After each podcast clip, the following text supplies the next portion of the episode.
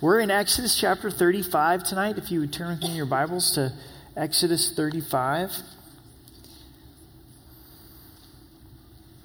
We're going to be looking at the tabernacle being completed, being finished.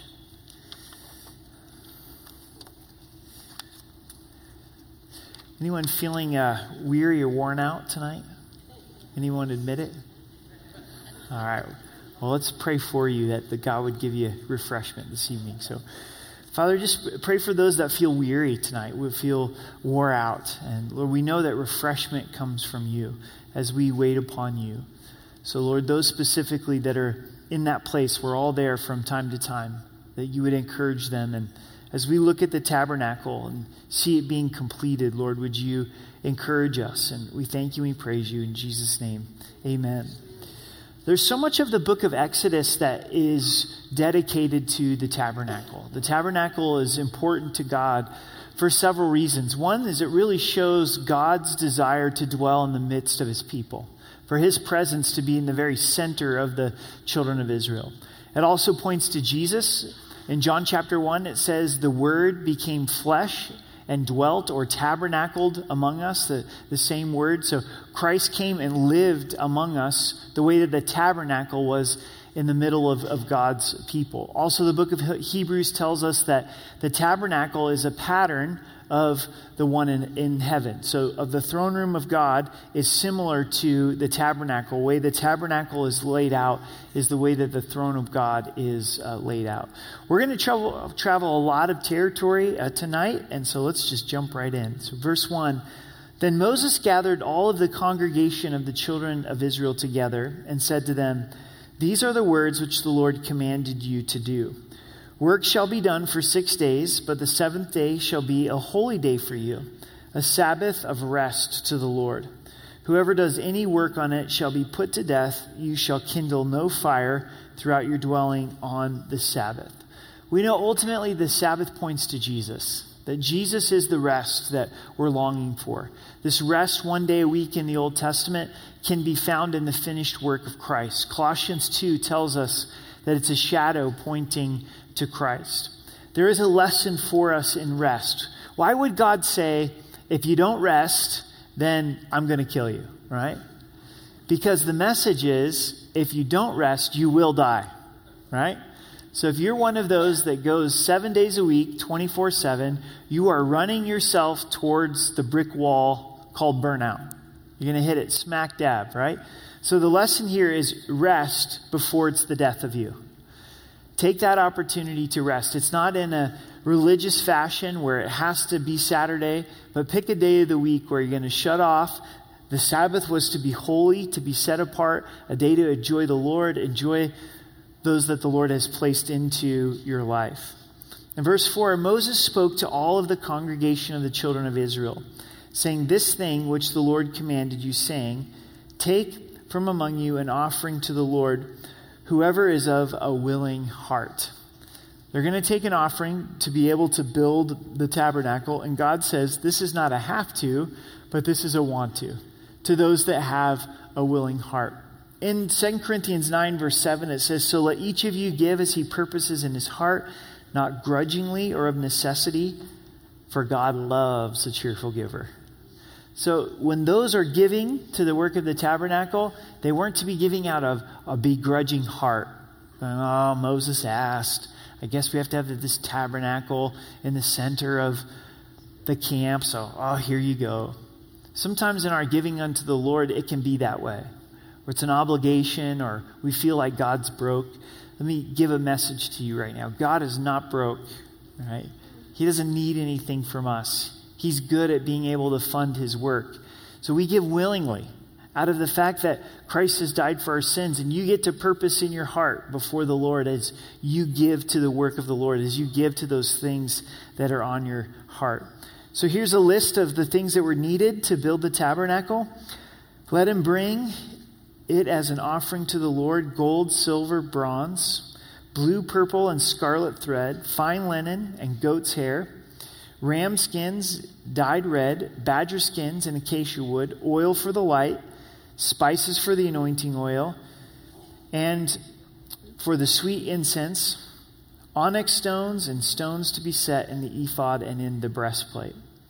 Verse 10 And all who are gifted artisans among you shall come and, and make all that the Lord has commanded. So there's the need for materials, but there is also gifted artisans that needed to come to be able to build the tabernacle. Are you gifted with working with your hands? Are you creative? Some of you are of that bent. That's not me. Stick figures are difficult for me, right? And I think a lot of times today in modern church, if you would, artisans feel like there's no place for me. There's no place for my creative expression. But God wanted all of the artists to come together, and without it, the tabernacle wouldn't be built. So if you are creative, look and see how you can use your creativity to bless the body of Christ and also be a light to unbelievers. We look at the foyer, and the foyer has largely been done by Sean Rafferty and also Danny Rodine, two men in our church. And I don't know about you, but I appreciate the creativity that they've put into the foyer. Before they really invested their creativity into the foyer, the colors were kind of reminded me of a hospital. Not a place that people want to hang out right now with everything that's, that's going on. But now you walk into the foyer and it's warm, it's inviting. That's because of the creativity of, of those two, two men.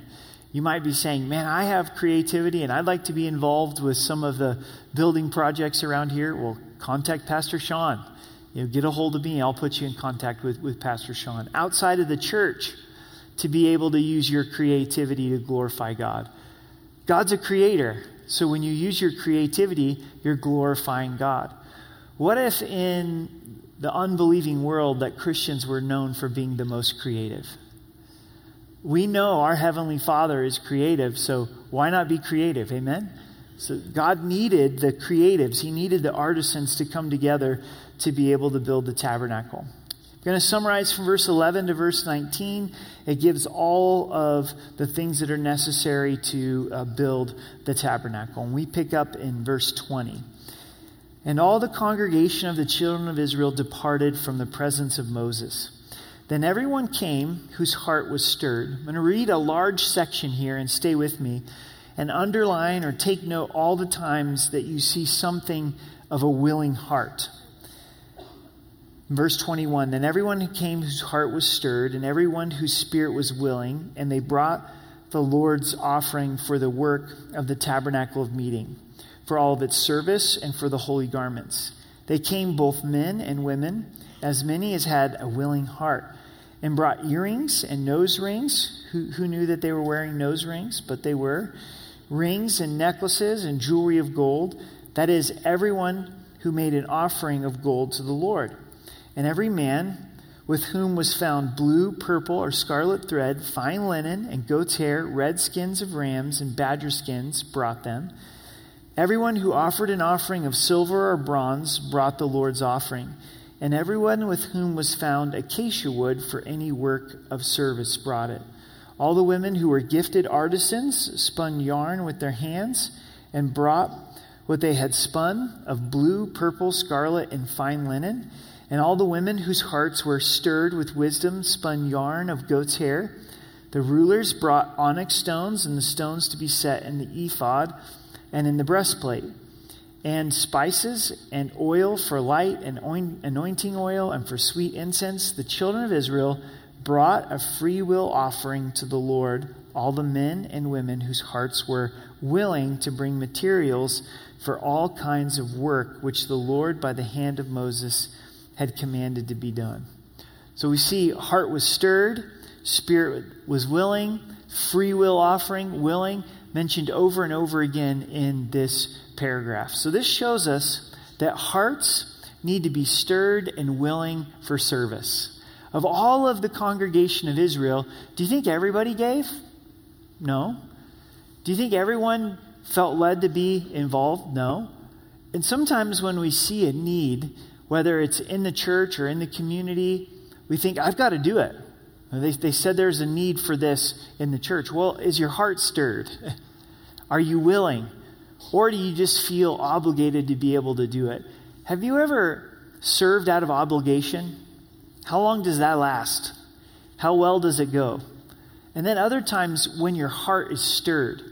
And most of the time, calling does involve burden. When you have a burden for someone, a burden for something, think of Nehemiah as he prayed for Jerusalem when he knew that the temple had been built, but there was no walls around the temple. He was stirred, he, he had a burden for it. So maybe you're currently serving and there's no stirring. Maybe time to pray about, Lord, are you calling me to serve in a, in a different way? Or maybe you're beginning to examine, God, do you want me to do this? Is there a stirring? Is there a willingness? Even when Paul wrote to Timothy about being a pastor and the qualifications for being an, an elder in the church, he says, He that desires the work of a bishop desires a good thing.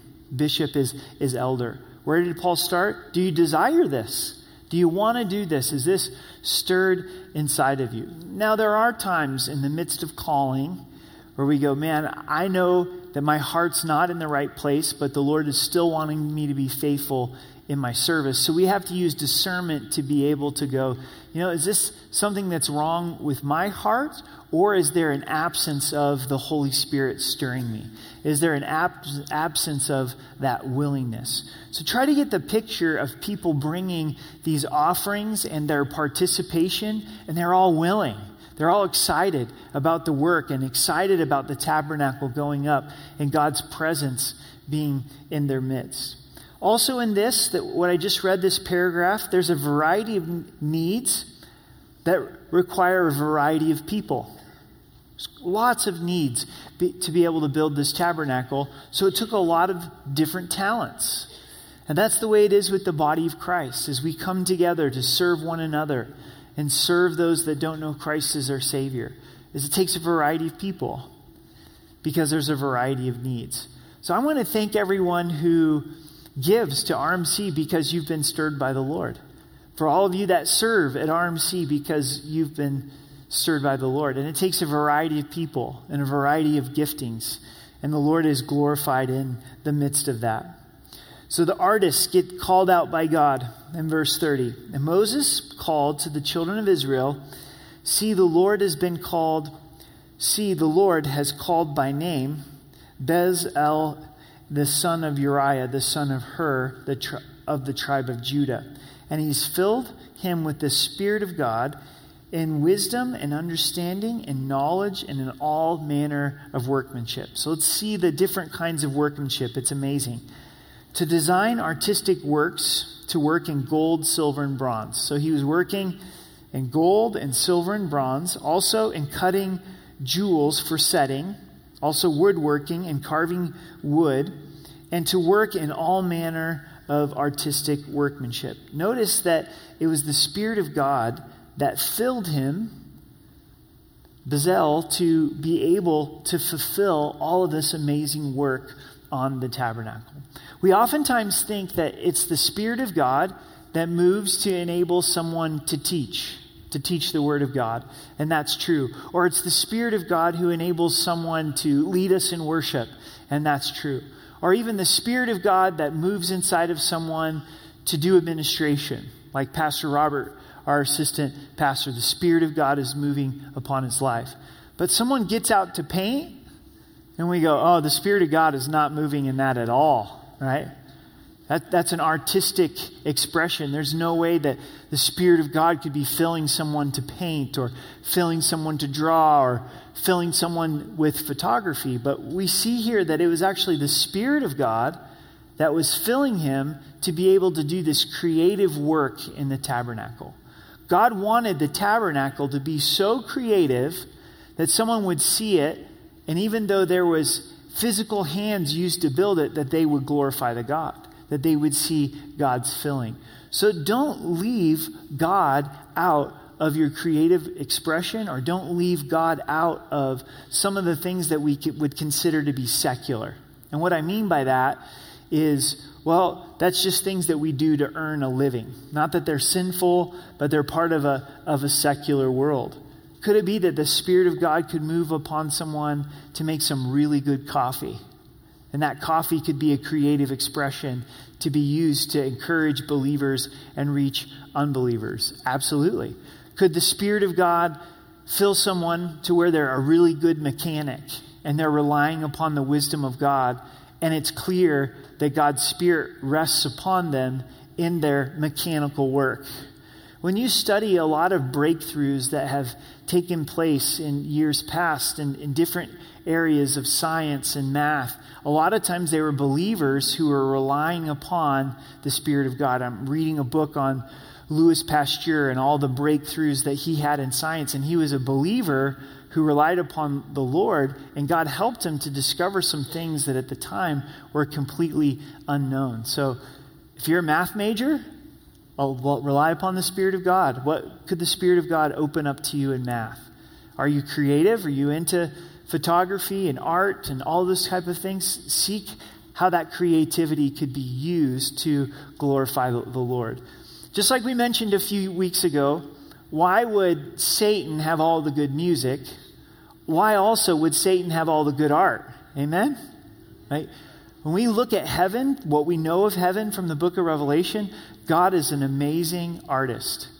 It's a little easier to catch the sunrise this week because of the time change. So I got the sunrise this morning. God is an awesome artist. Right? It's a beautiful sunrise, and God every morning just puts that out there in His creative expression. In verse 34, and He put, and He has put in His heart the ability to teach in Him Oholiab, the son of Ashmash of the tribe of Dan.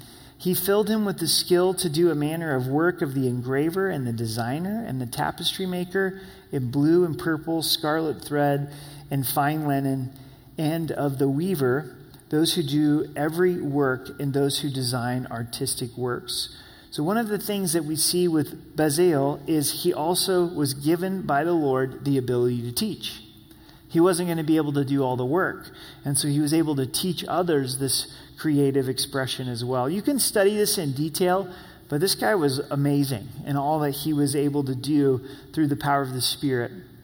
Verse 36 And Bezalel and Aholiab, I'm just going to butcher that all night. So, and every gifted artisan in whom the Lord had put wisdom and understanding to know how to do all manner of work for the service of the sanctuary shall do according to all the Lord has commanded. So, chapter 36 lets us know God's still in charge. Even though the artists are involved, they're submitted to how God has commanded the tabernacle to be built. So, as we read through this next paragraph, we're going to see that the people of God respond so much that Moses has to stop the offering. Have you ever heard that from a church? Hey guys, just st- stop giving because all the needs are met. It's amazing what takes place here. Then Moses called Bezalel and Oholiab and every gifted artisan in whose heart the Lord had put wisdom, everyone whose heart was stirred to come and do the work. And they received from Moses all the offering which the children of Israel had brought for the work of the service of making the sanctuary. So they continued bringing to him free will offerings every morning. So Bezalel was in charge of this creative work in the tabernacle. Every morning they would bring in the free will offering and he would put all of the materials together with his team to build the tabernacle. Then all the craftsmen who were doing all the work of the sanctuary came, each from the work he was doing. And they spoke to Moses, saying, The people bring much more than enough for the service of the work which the Lord has commanded us to do there's their integrity. They're not pocketing any of it. I mean, they're bringing in gold. He says, Look, we, we've got enough. We don't need any more.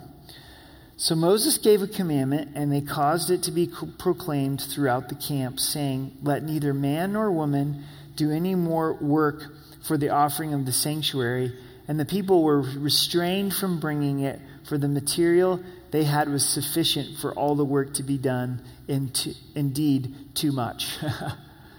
Moses like, all right, guys, no more giving. We've got everything that we need. And the giving was suspended. The rest of the chapter is instruction on curtains, boards, and veils, detailed instructions. I'll let you read through that as you feel led. And we're going to look at chapter 37, 38, and 39. You guys ready for this? I'm going to give it to you. in about two minutes. All right? So, going to summarize these chapters because they're largely review. We've looked at these articles in detail. Chapter 37 is the making of the Ark of the Covenant, the table of showbread, and the golden lampstand. So it's where they're actually constructing those things. Chapter 38 is the altar of burnt offering and the materials for the tabernacle. And then chapter 39 is the making of the garments of the priesthood, the ephod, the breastplate, and the tabernacle is completed. Moses was obedient to all that the Lord had commanded him. That's the fastest I've ever gone through three chapters. and we're going to pick up in chapter 40. In chapter 40, I want to try to communicate it to you in a little bit different way. If you've had the opportunity to rent an apartment or buy a house, and the preparation that goes into making that move, and you're finally there and you've moved in your stuff, what a great feeling that is. Guys, when you barbecue for the first time in your own backyard, oh, this feels good. I don't care what the temperature is, it's always a good time to barbecue. Amen? There's something manly about it being snowy and you've got your barbecue going, right? And there's some flesh that's on the grill. Ladies, I don't know what it is for you that makes you love being a homeowner, but maybe it's picking out the colors on the walls. You get to decide what those colors are, are going to be, or being the mistress of your domain and arranging everything in the kitchen the way that you would like it to be, or who knows? taking a bath, you're like, oh, this, this, this, this feels great. But there's some excitement. I'm going to read through this section, and I want you to picture all of these articles that are going into the tabernacle that they've been preparing and how important this is to the Lord. Remember, they're traveling through the wilderness, and God stops them. Says, Look, I want you to slow down. I want you to build this tabernacle Worship is even more important than getting into the promised land. If I'm Moses, I'm going, God, why are you slowing us down in the wilderness? Why are we having to do this intense creative building project? And then when everything is set, when everything is placed, see how the Lord responds. Then the Lord spoke to Moses, saying, On the first day of the first month, you shall set up the tabernacle of the tent of meeting. So it's going to be on the first day of the first month, that's when they're going to open shop in the tabernacle. You shall put in it the ark of testimony and partition off the ark with the veil. The ark of the covenant is going to be set apart with the veil where God's presence is going to dwell. You shall bring in the table and around arrange the things that are to be set order on it, and you shall bring in the lampstands and light its lamps. So, for the lampstands to be lit in the tabernacle for the first time, and the darkness to be dispelled with the light.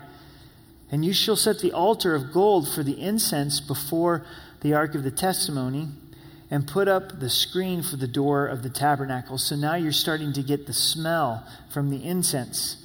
Then you shall set the altar of the burnt offering before the door of the tabernacle of the tent of meeting and you shall set the laver where they would wash between the tabernacle of meeting and the altar and put water in it.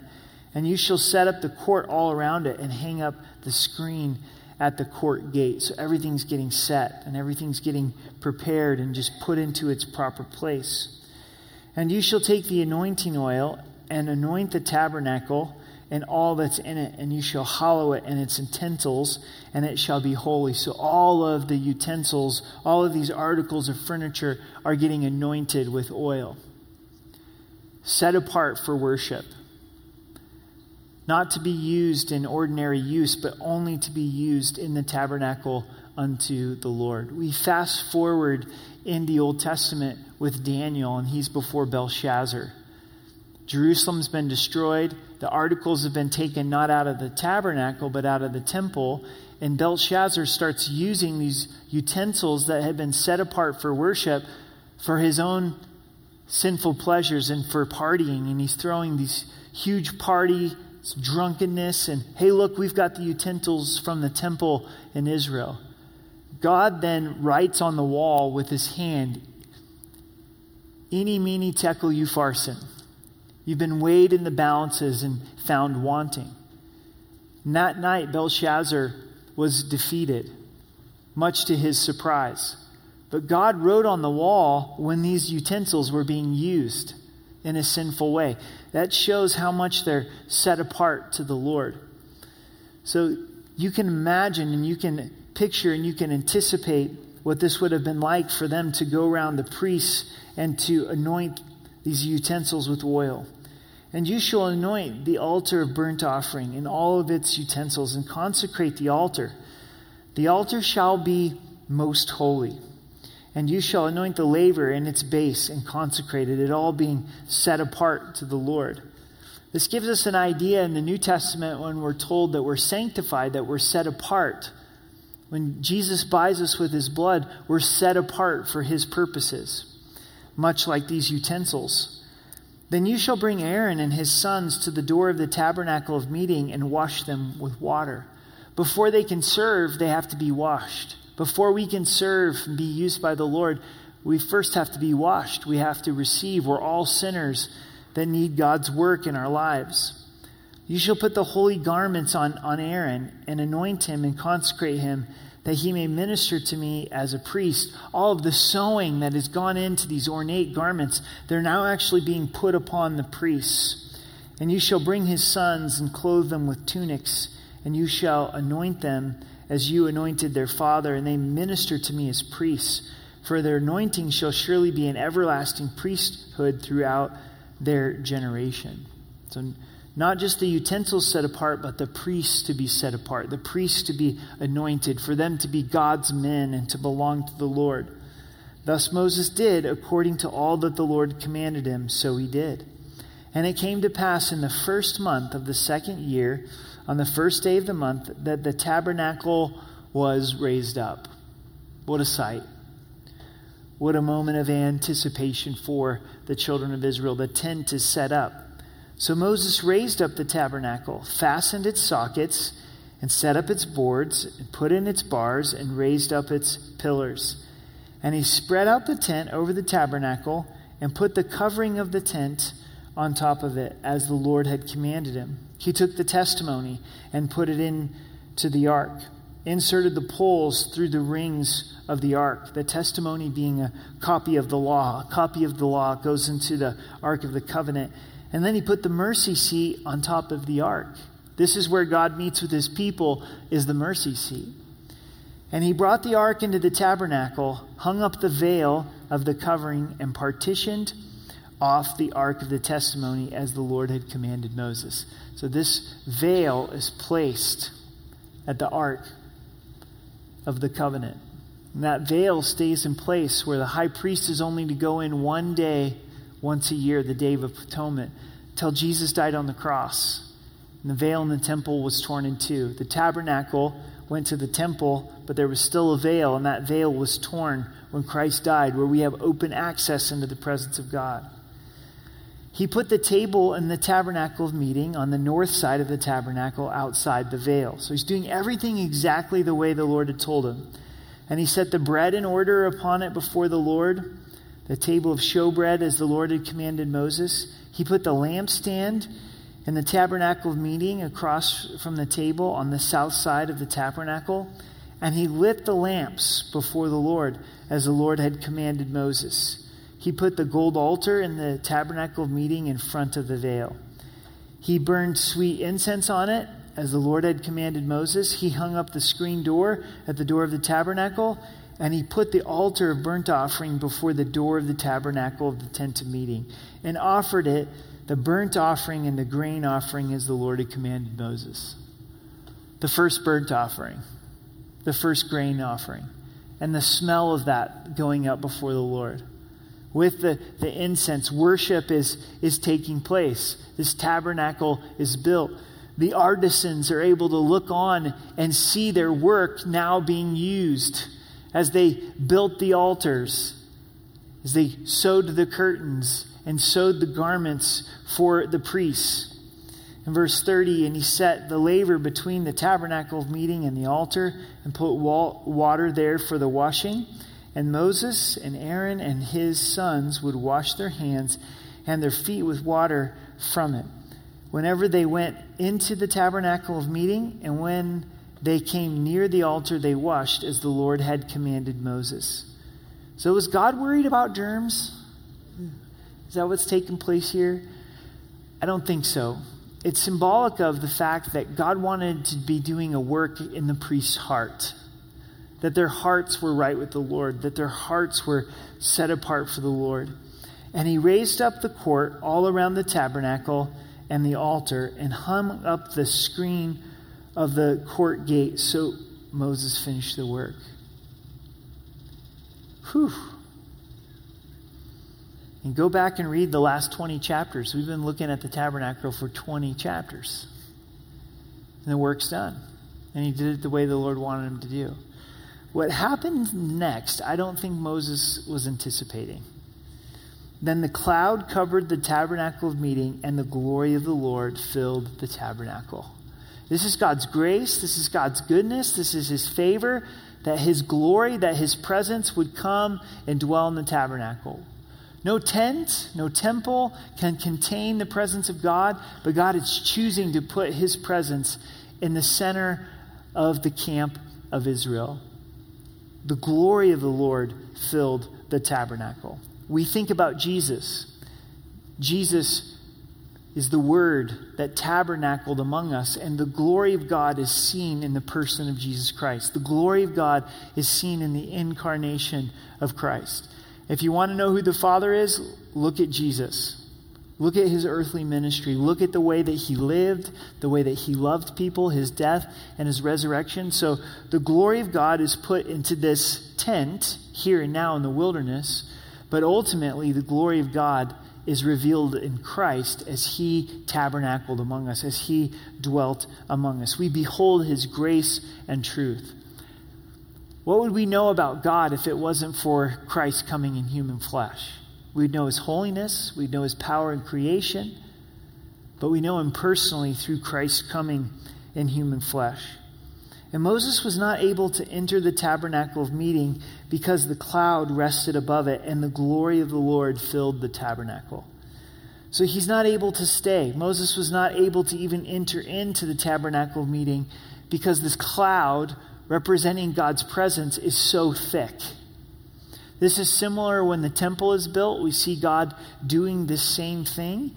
It causes us to be excited about seeing and beholding the presence of God. This is simply God's glory coming in the form of a cloud. Imagine when you die and you go home to be with the Lord, that you behold the Lord. You're absolutely in the presence of God beholding him. That's why we see in the book of Revelation people that are around the throne room of God, they're worshiping because God's so good, because he's so so glorious. In Isaiah chapter 6, Isaiah has a vision of the throne room of God where he sees God's God's glory. In verse 36, whenever the cloud was taken up from above the tabernacle, the children of Israel would go onward in their goings. But if the cloud was not taken up, they did not journey till the day that it was taken up. For the cloud of the Lord was upon the tabernacle by day, and the fire was over it by night, in the sight of all of the house of Israel throughout all of their journeys. When the cloud moved, they moved. But if the cloud didn't move, they stayed. In the Psalms, it talks about this cloud that they would walk underneath the cloud in its shade. Wouldn't you? If you were in the wilderness and God provided this cloud, I'd be under the cloud. I'd be enjoying the shade. The cloud represents the presence of God, the cloud represents the glory of God. And we want to be careful in our lives to move when we sense God's presence and His peace moving before us. And when we don't have God's presence and we don't have God's peace, in the sense that that cloud is not moving, it's important to wait. Just wait. Wait in worship, wait upon the Lord, wait for Him to move, wait for His provision. But a lot of times, God is leading us through his provision. Where's the shade that God has provided? Did God open up a job opportunity and you have peace in the Lord to, to take it? By all means, do it. Is the Lord opening up a friendship, a relationship? Maybe the Lord's leading you to, to be married, and God's presence and His peace is with you. When you're spending time with that person, you also are experiencing the presence of the Lord. But there are also those times where we go, you know? I don't have God's peace in this. Something is missing in this. I'm trying to force this. There's no movement happening here, but I'm trying to, to make movement take place slow down and wait. In Colossians, it says, Let the peace of God rule your hearts. And that word rule is like an umpire that says this is in bounds and out of bounds. What a cool way for God to lead the children of Israel through the wilderness. Do you think that there was some times where they're going, I want the cloud to move? What's the point of sitting here in the wilderness? God, could you please move this cloud thing along and just wait and wait and wait. And there's probably some other times where they enjoyed where they were camping out. They're like, really? The cloud's got to move? But when the cloud moved, they went with the cloud. A beautiful picture of God leading us with his presence and his peace. And then at night, there was this pillar of fire that was with them by night. What a cool thing. Here they are camping out in the wilderness, in the dark, but there's this pillar of fire that is with them. There's no people on the face of the earth at this time that have God dwelling with them in this way. They've got the tabernacle with God's presence, they've got the cloud by day and the pillar of fire by night.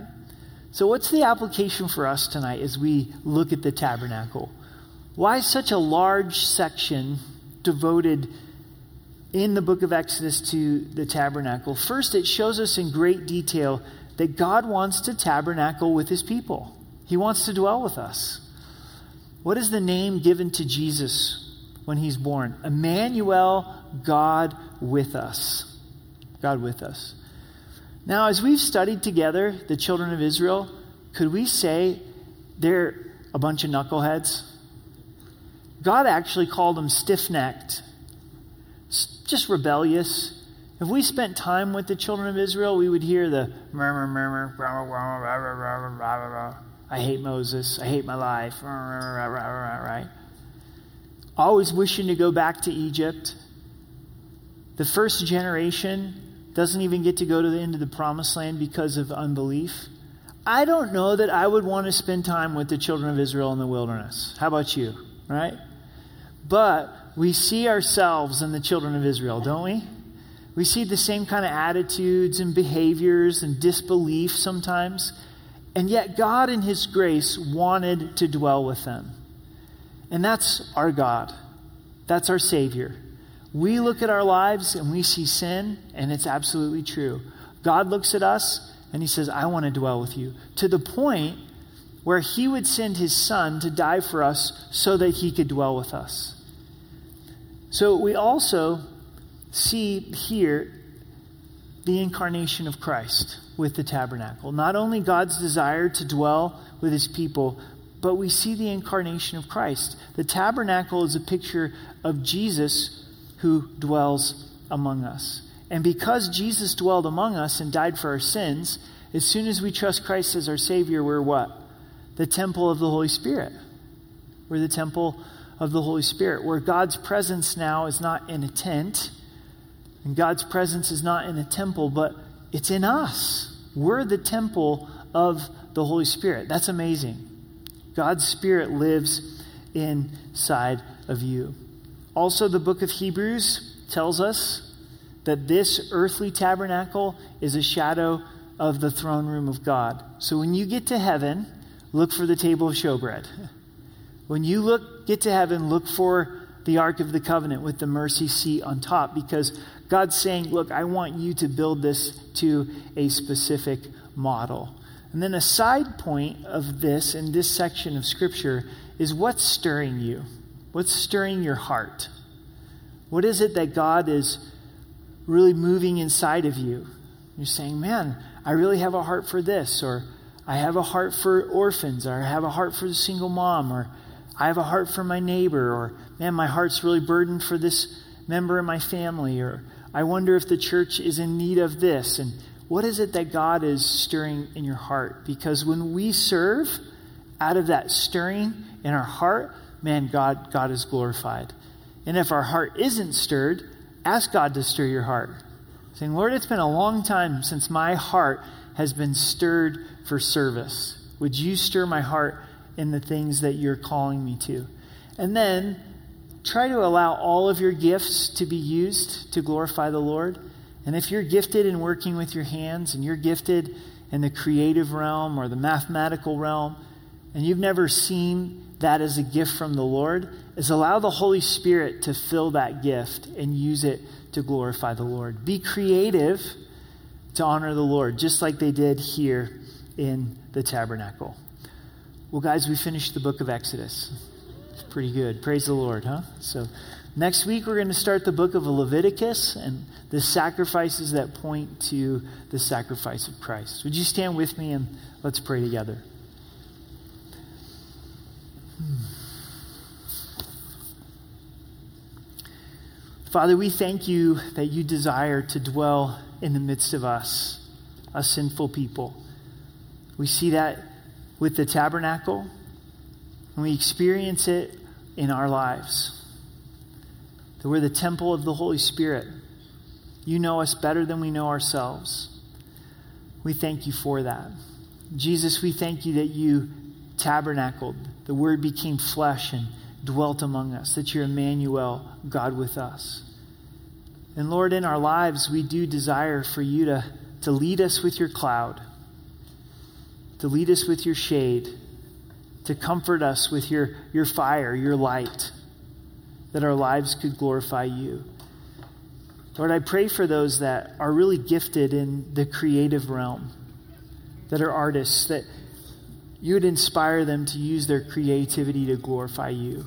We pray inside of this church that there would be a creative expression that would bring you honor and bring you praise and, and bring you glory. God, just as we have read here at the end of Exodus of, of your glory, of your presence coming amongst your people, we know that you do dwell with us, but we're asking in our lives personally, and we're asking as a church that your glory would fall on us.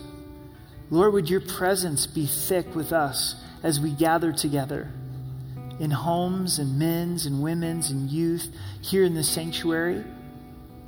God, you're welcome here. Even tonight, as we take communion, would your, your spirit be thick in this place? And as we go in our homes and in our workplace and endeavor to reach out to those that don't know you, Lord, we need your presence. Last week, as we looked in Acts chapter 2 with the pouring of your Holy Spirit and the Holy Spirit coming upon the church and your presence being manifest, Lord, we pray for that in our lives. Right now, God, we just wait upon you and we ask for your glory to fill our lives.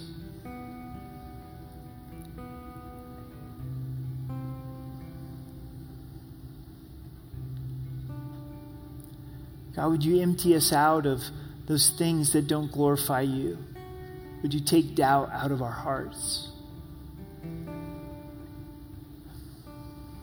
How would you take anger and lust and bitterness and covetousness out of our hearts? We make room for you to, to dwell in us, God.